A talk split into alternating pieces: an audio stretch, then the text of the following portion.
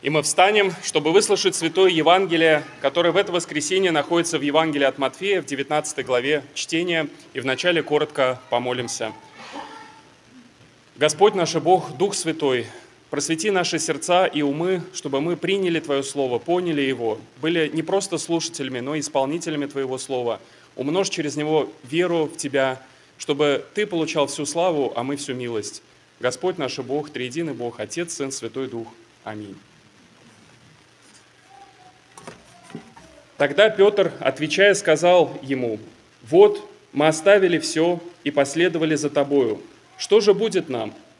Иисус же сказал им, «Истинно говорю вам, что вы, последовавшие за мною в покибытии, когда сядет Сын Человеческий на престоле славы Своей, сядете и вы на двенадцати престолах судить двенадцать колен Израилевых. И всякий, кто оставит дома или братьев, или сестер, или отца, или мать, или жену, или детей, или земли ради имени моего, получит во сто крат и наследует жизнь вечную. Многие же будут первые последними, и последние первыми. Аминь. Это и есть Святое Евангелие. Слава тебе, Христос. Дорогие братья и сестры, прежде всего хотел сказать, что кто ожидал увидеть здесь обычно служащих пасторов. Меня зовут пастор Константин, я служу в церкви Яни Кирик, и у нас сейчас такие хорошие добрососедские отношения с Анненкирхе. И сегодня я такой пастор на замену. К сожалению, у нас недавно тоже ребенок пошел в музыкальную школу и такой недовольный возвращается, говорит, что учителя не было по сольфеджио, была какая-то заменяющая, и мы э, весь, все занятие смотрели Чиполлино мультик. В общем, вместо ожидаемого обычного хорошего урока получилось что-то другое.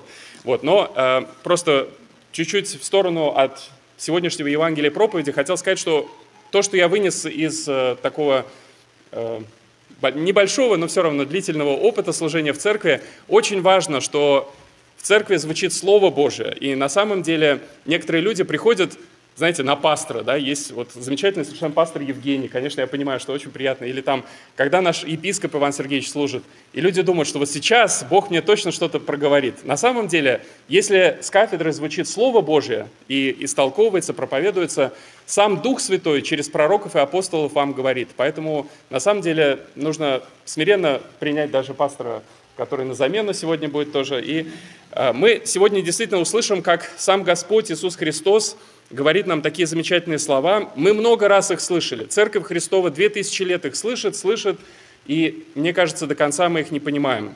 Кто э, первые будут последние, последние будут первыми. И мне кажется, это очень важные слова для каждого из нас сегодня. Нас с детства приучают к тому, что есть определенный рейтинг – есть определенные первые, среди которых надо обязательно быть. И все время у нас складывается впечатление, что мы как будто не дотягиваем до этого, что мы как будто не, не в числе первых. Поэтому сегодня, прежде всего, Евангелие и Слово Христа звучит для всех тех, кто как раз-таки первым, может быть, себя не ощущает. Может быть, прежде всего оно звучит для всех тех, кто сегодня проснулся рано с утра, знаете, с такой сумкой Яндекс Доставка, да, и пошел э, пешком куда-то на станцию метро. Для всех тех, кто учится в вечерней школе, потому что не успел получить хорошее образование. Для всех тех, кто сегодня проснулся, в отличие от нас, в больничной койке. Для всех тех, кто полон долгов. Может быть, для тех, кто одинок, у кого личная жизнь не очень задалась. Для всех тех, у кого есть какие-то проблемы. Но прежде всего, почему это слово для каждого из нас? Потому что мы все представляем себе это так, что есть такая очередь к Иисусу, и там есть какие-то первые, которые ближе к нему. Это какие-то вот, ну там пасторы, может быть, всякие, там, не знаю, кто-то еще. Но явно не я, а я где-то очень далеко. На самом деле Господь в сегодняшнем Слове Божьем, Он показывает вот эту парадоксальную истину, что первые будут последними и последние первыми. И у нас есть очень много жизненных разных примеров того, как это происходит. Но вот мне просто история эта нравится, может быть, вы ее уже слышали, потому что пару лет назад это было громкой новостью в интернете, и все об этом судачили, как-то перепощивали. Но э, идея такая, что э, в ЮАР один простой темнокожий парень сделал предложение в ресторане KFC. Слышали про эту историю? Да, и история интересна тем, что все сначала э, сделали публикацию об этом и посмеялись, да, что вот такие нищеброды, какие-то непонятные люди. А, как можно сделать предложение в ресторане быстрого питания, да, что это такое убожество, это такое позорище, э, что ну, это совершенно что-то запредельное. Но мы, вы помните, да, чем история закончилась? Тем, что э, сначала на это обратила внимание компания KFC, они сделали такой массовый репост, чтобы найти эту пару, что давайте, пожалуйста, найдем, там было 25 тысяч репостов, в общем, эту пару нашли, что установили их имя, кто они такие, и KFC оплатила им шикарную свадьбу. Но дальше больше разные мировые бренды, там Макдональдс, Кока-Кола стали подключаться и оплачивали им разные услуги. А, какой-то банк крупный подключился, оплатил им всю их ипотеку, все их долги закрыл. И, короче говоря, в итоге там уже такой список Uber, а, какие-то, ну, вообще совершенно невозможные большие крупные корпорации. И, пожалуй, это получилась самая дорогая богатая в мире свадьба. Да? То есть началось все с того, что в KFC парень сделал предложение, и, наверное, у него были одни ожидания. Тем более, когда все над этим посмеялись, и было так, ну, как бы неудобно и очень стыдно даже, может быть. Но потом оказалось, что их свадьба оказалась самая, самая известная в мире и, наверное, самая богатая даже. И много других примеров. Там, допустим, мой любимый исторический пример – это изобретение самолета. Вот вы знаете, что э, кто такие были братья Райт, которые изобрели самолет? Это были два чувака, у которых была велосипедная мастерская. И они делали велосипеды. И всю свою жизнь они очень много работали. Восьмичасовой рабочий день, чтобы прокормить семьи.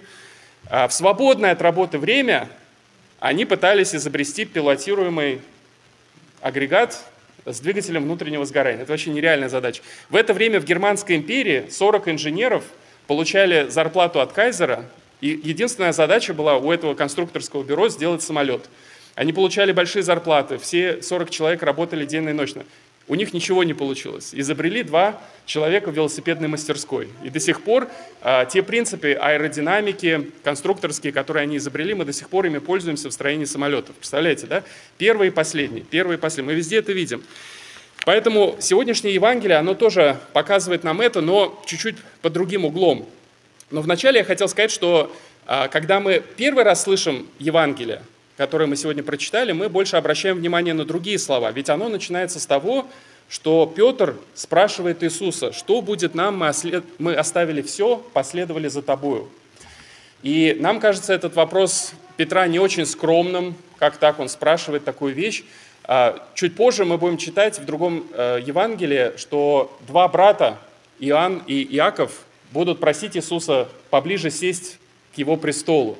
И тогда сам Иисус и потом все ученики обличат их, скажут, что вы как-то тщеславитесь, неправильно просите. Но здесь э, история сначала все-таки чуть-чуть другая, потому что Петр э, сравнивает себя или спрашивает, задает этот вопрос после истории про богатого юношу. До этого речь шла о богатом юноше, который не мог оставить все, последовать за Иисусом. И вот потом Петр говорит, а у нас-то и не было ничего. Мы последовали за тобой, что же будет с нами? Поэтому его вопрос на самом деле не такой уж тщеславный или горделивый. Но э, многие, читая это Евангелие, обращают внимание прежде всего вот на это обещание Иисуса, что если вы оставите все, последуйте за мной, у вас будет намного больше. И это действительно так. Первый вопрос, который у нас, наверное, возникает, что значит надо оставить жены детей? Да? Что это за такой радикальный экстремистский призыв в сегодняшнем Евангелии? На самом деле, конечно, апостолы даже этого не сделали. То есть апостолы ни в коем случае не развелись, там Петр, допустим, у которого была жена, теща упоминается, значит, жена точно была. Вот, они явно не оставили их, то есть не развелись. Речь не идет о том, что нужно было кого-то бросить и пойти за Иисусом. Речь шла о том, чтобы быть учеником Христовым по-настоящему. Христос, когда зовет за собой учеников, это такой радикальный призыв. Если в Ветхом Завете э, Елисей, которого позвали, он говорит, можно я, пожалуйста, пойду и попрощаюсь со своими родными? И ему говорят, хорошо, иди то в Новом Завете по-другому. Помните, когда говорят, можно я пойду попрощаюсь с родными, предоставь мертвым погребать своих мертвецов. То есть новозаветный призыв, он такой радикальный. Это не значит, что мы пренебрегаем, бросаем наших родных, близких. Нет, это радикальное следование за самой любовью, за Христом. Это радикальность любви. И здесь не может быть никаких оглядок назад. Вот, поэтому это первый вопрос, который у нас возникает. Второй, что действительно, как так происходит, что оставляя все, мы идем за Христом и получаем во сто крат больше – и тут тоже есть такие вещи, которые надо, наверное, опытно познать. Пока мы сами этого не сделали, это будет простая такая сухая абстракция. Я даже сам могу сказать, что у меня нет такого опыта, но э, благодатью Божию я был окружен с детства, я в, с детства в церкви э, большим количеством примеров таких людей, которые действительно шли за Христом и Никогда, ни разу мы не видели этих праведников оставленных или просящими хлеба. Господь всегда заботился. У меня есть такой, э, простите, что много историй сегодня, но вот э, история одного человека, которого я тоже в детстве знал. Это американец индийского происхождения Стив Багга. У нас такой был друг семьи, замечательный совершенно. И очень успешный предприниматель, бизнесмен и глубоко верующий христианин. И он рассказывал свою историю. Вот представляете, он в Индии родился в очень богатой семье священника сикхов. Знаете, есть такая религия в Индии. Очень богатые люди. Он говорит, что в совокупности в доме его отца работало 40 человек. То есть там прислуга всякая. Это был очень богатый человек. Но вот этот маленький молодой Стив пообщался с миссионерами христианскими, уверовал, стал христианином. И сказал отцу, что я буду христианином, я крещусь. Отец сказал, ты должен выбрать, либо ты выбираешь христианского Бога, либо остаешься здесь. Если ты выбираешь христианского Бога, ты остаешься без моего наследства. Этот Стив, он сделал вот в прямом смысле то, что описывается в сегодняшнем Евангелии. Он оставил, и на следующий день отец его выставил за дверь дома буквально в трусах. То есть вот голый, в трусах, даже Библию нельзя было взять с собой. Он остался в одном нижнем белье. Он перекочевал какое-то время, поночевал у своих родных, э, потом он уехал в Америку, и там такая обычная американская история, все такое прочее. Но на самом деле Господь благословил, и мы знаем, у него такая э, оптическая оптика, он занимался э, аптека, в общем-то, всякие дела. И э, человек, который всю жизнь свидетельствовал, куда бы он ни приехал, он рассказывал эту историю, что как я последовал за Иисусом и как Иисус меня благословил. Но, вот к чему я все это такие длинные предыстории. Сегодняшнее Евангелие, оно как раз-таки не об этом. Оно Э, заканчиваться вот этими словами, потому что первые будут последние, последние первыми. И дальше как раз-таки начинается притча, которую мы сегодня не читали, но она, э, обязательно ее надо прочитать, потому что там продолжается эта притча со слов «ибо». И Иисус рассказывает притчу о ком, кто помнит? Он рассказывает притчу о работниках винограднике – Помните такая притча, да, что там много разных людей, э, одни работали с самого утра, другие работали днем, третьи только вечером начали работать, но все получили одинаковую плату. Поэтому Иисус рассказывает эту притчу в объяснении сегодняшнего Евангелия. Он говорит не, не то, что Петр и апостолы такие крутые, они все оставили и последовали, за Иисусом. Он им говорит нет. Он говорит, что вот фарисеи, законники – которым я пришел, они меня отвергли, они меня не познали, они меня не приняли. И вот они, хотя должны были быть первыми, они будут последними. А вы галилейские рыбаки. Кто такие были апостолы? Галилейские рыбаки, самые нерелигиозные люди во всей Палестине.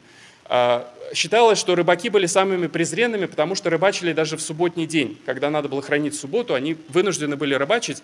И поэтому ну, последний, последний человек мог их сассоциировать с какими-то праведниками, да, то есть галилейские рыбаки. Вот Иисус говорит, что вы сядете судить, ну там дословно править двенадцатью коленами Израилевыми. Вы, не вот эти фарисеи-законники, а вы. Поэтому прежде всего, когда Иисус говорит, первые будут последние, последние первыми, Он обращается к Израилю. Израиль, к которому Он пришел, не принял Его. Он Его отверг, приняли Его вот эти э, полуграмотные рыбаки из Галилеи, Матфей, мытарь презираемый, другие апостолы, которые были грешниками, они его приняли, они становятся э, первыми. И, конечно, мы видим в этом, что э, Господь неимоверно к нам благ. Мы можем подумать, что здорово, но апостол Павел нас предупреждает, что они, то есть вот израильтяне, отломились неверием, а ты держишься веру. Не гордись, но бойся. Ибо если Бог не пощадил природных ветвей, то посмотри, пощадит ли и тебя.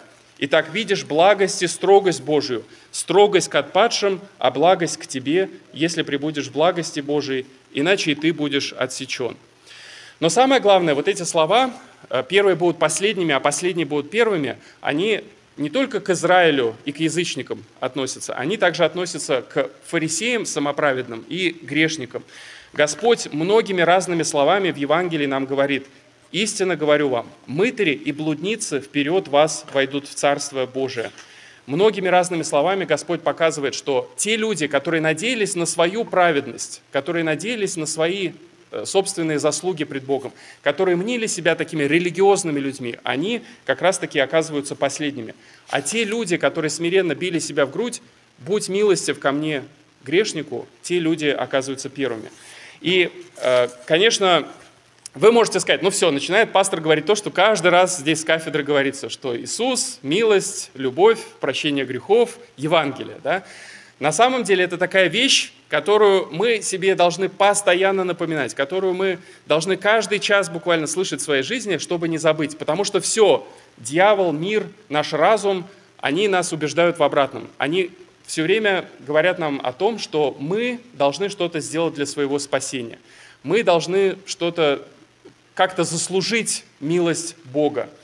И э, проблема в том, что милость как раз-таки никогда нельзя заслужить. Милость – это то, что дается. И поэтому Священное Писание так много об этом говорит, разными словами, и постоянно нам напоминает. И более того, тех людей, которые учат вопреки этому учению, которые говорят о том, что нужно что-то сделать, чтобы спастись, мы должны полагаться на свою праведность и святость. Таких людей Священное Писание очень строго обличает, и апостол Павел даже послание к филиппийцам, помните, как называет этих людей, которые учат вопреки Евангелию? Он говорит, берегитесь псов, берегитесь злых делателей, берегитесь обрезания, потому что обрезание – это мы, служащие Богу Духом и хвалящиеся Христом Иисусом, и не на плоть надеющиеся. И Павел говорит, что для меня было преимуществом, то ради Христа я почел тщетую. Да и все почитаю тщетую ради превосходства познания Иисуса Христа, Господа моего. Для Него я от всего отказался, все почитаю за ссор, чтобы приобрести Христа и найтись в Нем не со своей праведностью, которая от закона, но с той, которая через веру во Христа с праведностью от Бога по вере. Вот ответ нам сегодня на вопрос, от чего мы отрекаемся, следуя за Христом. Да, мы не оставляем, может быть, дома, э, земли, жен, детей, чтобы последовать за Христом. Мы прежде всего, как здесь написано, э, отказываемся от своей собственной праведности, от надежды на спасение по своим силам. Мы почитаем это за ссор, чтобы приобрести Христа и найтись в нем не со своей праведностью, но с праведностью от Бога по вере. И Э, на самом деле это очень такая важная вещь, что мы нуждаемся постоянно в напоминании в этом, и э, каждый раз мы, когда согрешаем, снова и снова впадаем в отчаяние. Интересно, что краткий катехизис, э, когда объясняет молитву «Отче наш», очень интересно объясняет «Не веди нас в искушение». Помните, о чем там говорится? Вот тут, наверное, есть слушатели основ христианской веры, конфирманты – Э, не веди нас в искушение. Там сказано, прежде всего, убереги нас, и первые две вещи, которые перечисляются, это ереси и отчаяние. Ереси и отчаяние. Представляете, самое страшное, что на самом деле? Какое самое главное искушение? Не то, что вы подумали, да, там не выпить, э, блудить, еще что-то. Самое страшное искушение – это ереси и отчаяние. Отчаяние, потому что отчаяние нас приводит как раз-таки к тому, что мы оставляем Бога. Дьяволу не нужны наши грехи на самом деле. Ему не нужно. Он заставляет нас впадать в грехи, чтобы мы отчаялись, чтобы мы потеряли веру. Поэтому всякий раз, когда дьявол приходит к вам и склоняет к греху, первое, что мы делаем, это держаться за Евангелие. Мы говорим ему, я спасен, Господь за меня умер, я его дитя, я крещен. И поэтому, когда мы это вспоминаем, сама сила искушения исчезает. Мы надеемся уже на Христа. И поэтому Павел, он об этом так много пишет, он это испытал. Он о себе пишет, что как раз-таки он говорит, э, он единственный раз говорит о себе как о первом. Как о первом кто? Грешники. Грешники, из которых я первый. Вот в чем он первый. Он говорит, из грешников я первый. Потому что он был не просто грешником, он был гонителем церкви. И Господь его последнего из апостолов. Он говорит, я был как бы выкидыш, да, то есть последний из апостолов меня Господь призвал, поэтому я постиг всю эту милость и любовь Бога. Поэтому сегодня, вот возвращаясь к нашей первой иллюстрации, когда вы себя думаете, где я на этой шкале, да, вот люди стоят в очередь к Богу, там впереди какие-то там вот катехеты, там еще, а в конце какие-то, какой-то я. На самом деле, тот человек, который как мытарь бьет себя в грудь сегодня и говорит, я бедный грешник, у меня нет никакой надежды на себя. Я знаю, что я плоть, и не живет во мне доброе. Вот такой человек, Господь говорит, первый, он его, к нему приходит как к своему дитя.